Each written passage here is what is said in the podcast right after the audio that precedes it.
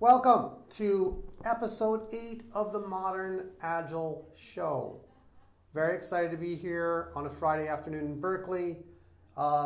This is a small gift here that my youngest daughter Eva has, and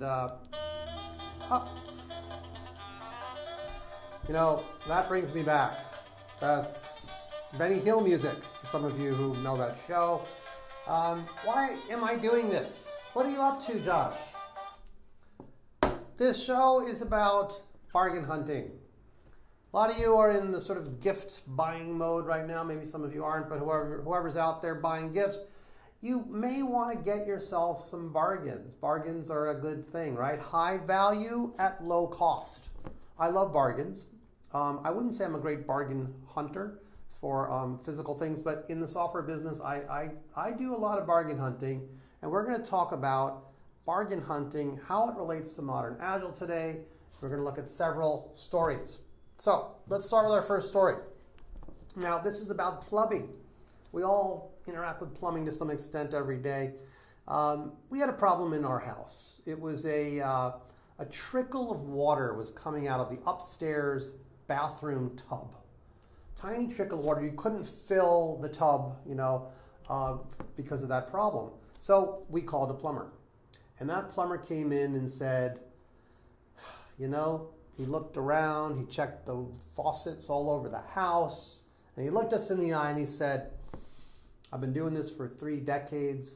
You need new pipes all the way down to the street, throughout the entire house, and anyone who tells you differently doesn't know what they're talking about. It's an old house, you need new pipes.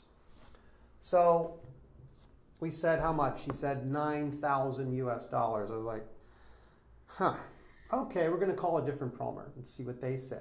Second plumber comes in, looks around, says, I got good news for you. You don't need to replace all your pipes. You just need to replace the pipe from the water heater all the way up to the bathroom in the back. And I'm gonna have to break through the wall there and sort of cut up your back deck, but I'll get in there and I'll replace the pipe and you'll have restored water flow.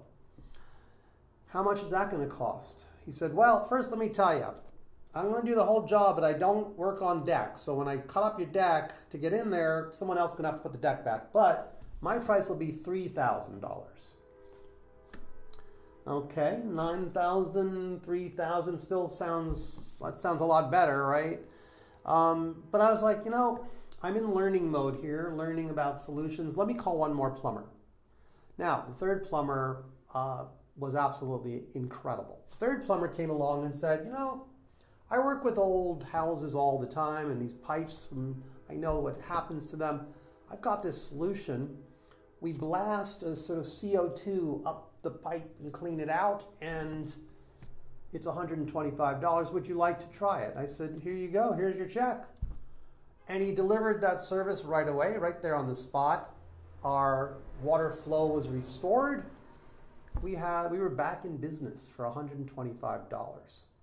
What a bargain. So why do I tell this story? What does it have to do with modern agile? Let's go through it really quickly. First off, I was in experimenting and learning mode. I needed to learn about possible solutions to my problem. Okay, so again, I called 3 different plumbers and learned a lot about different solutions. The third plumber had an incredible innovation. He was making people awesome, especially people like me who own old houses. He was making us awesome because he had this great invention, right? It wasn't just replacing pipes, just cleaning them out. Awesome, incredible. He didn't break down walls in my home. He didn't break the back deck. He didn't cause all kinds of problems. He simply had an awesome solution. So there we have experimenting and learning and making people awesome. Now, what about safety? Make safety a prerequisite.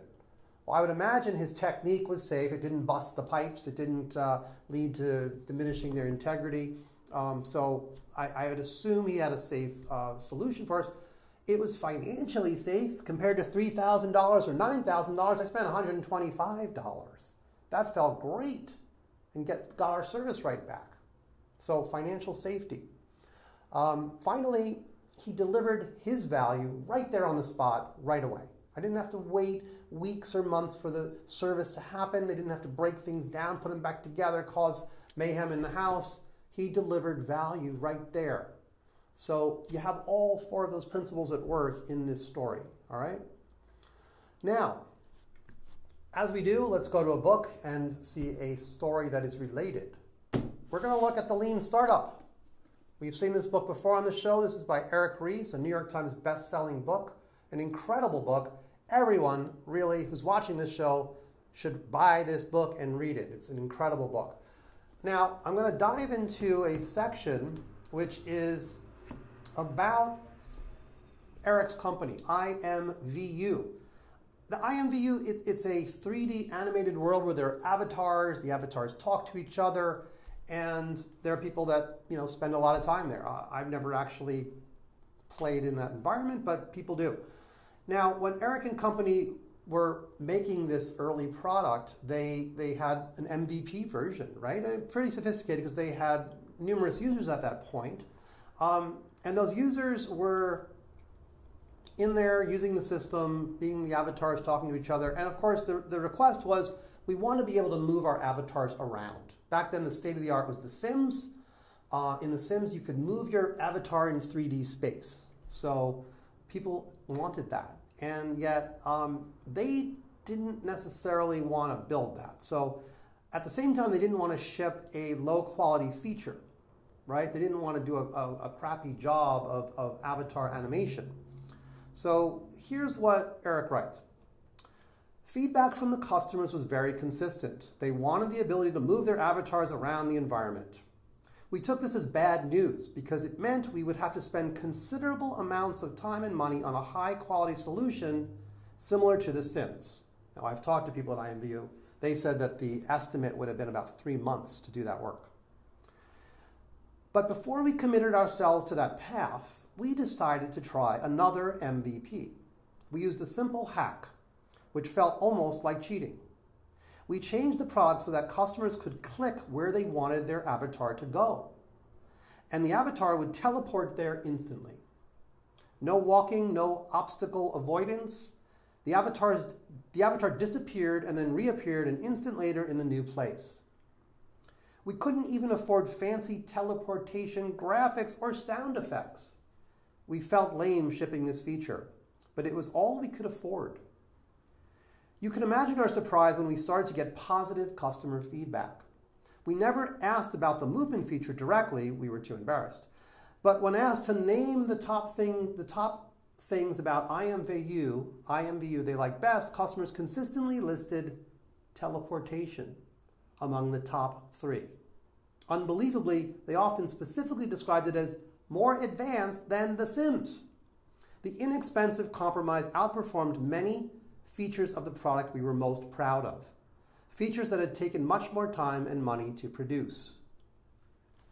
Are you hearing the term bargain hunting? They built this little teleportation system for, and they did it in just a tiny amount of time, a couple of days, put it out there, were a little embarrassed to do so, but said, what the heck, let's try this. And the customers loved it.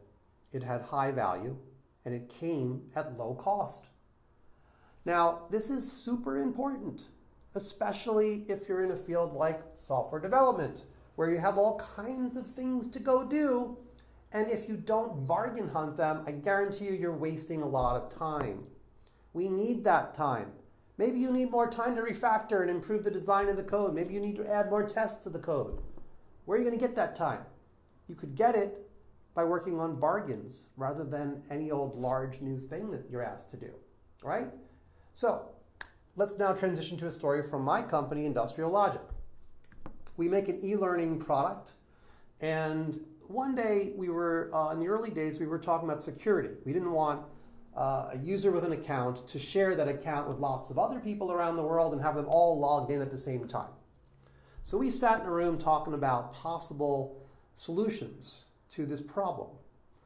And I remember, you know, I was describing how I wanted it to potentially work, and you know, the team came up with an idea and basically said the cost of that will probably be 2 to 3 weeks of work. I said, well, we got a lot of other things, so I don't want to spend that much.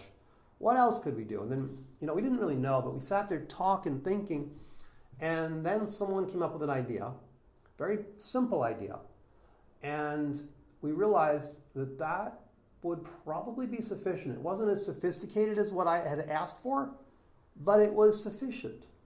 And it only did take a couple of days, and we did do that solution. We implemented it, and it's been in place ever since, and it's been perfectly adequate. So what I initially wanted was much more elaborate. What we ended up doing was adequate and has done the job for us. So again, that was us deliberately bargain hunting a feature, in this case, a security feature. Bargain hunting is a critical skill. It really helps to make you more awesome, right? Because when you get high value at low cost, it's awesome. You feel awesome, right? If I remember a sweater I bought years ago on vacation, I had that sweater for years. I got it at a great discount. And that sweater kept me warm and it looked good. I loved it, right? That's high value at low cost. The only way you're going to find a bargain is by learning. You got to spend time learning about your options, okay? Thinking about options, maybe trying some experiments, but learning what is a potential solution for you. It is really safer that way. You save time, you save money, you save a lot of hard work, not building the wrong thing. So make safety prerequisite. It goes hand in hand with bargain hunting. I would say if you're not doing bargain hunting on a regular basis, you're not making safety a prerequisite. We expect teams to spend time discussing options for almost anything they're asked to do. And finally, if you do find that bargain, you can probably deliver it quicker than the non-bargain. Bargains tend to be easier to finish and complete and get the value into the customer's hands. So just like the plumber with the CO2 solution, he was able to deliver value on the spot. Bargain hunting. I love this practice, and I hope it can make your implementation of Modern Agile awesome in your shop. That's our show for today. If you have not subscribed to this YouTube channel, please do. We would love to see you subscribe and tell your friends about it. I will see you next time. Thanks for watching.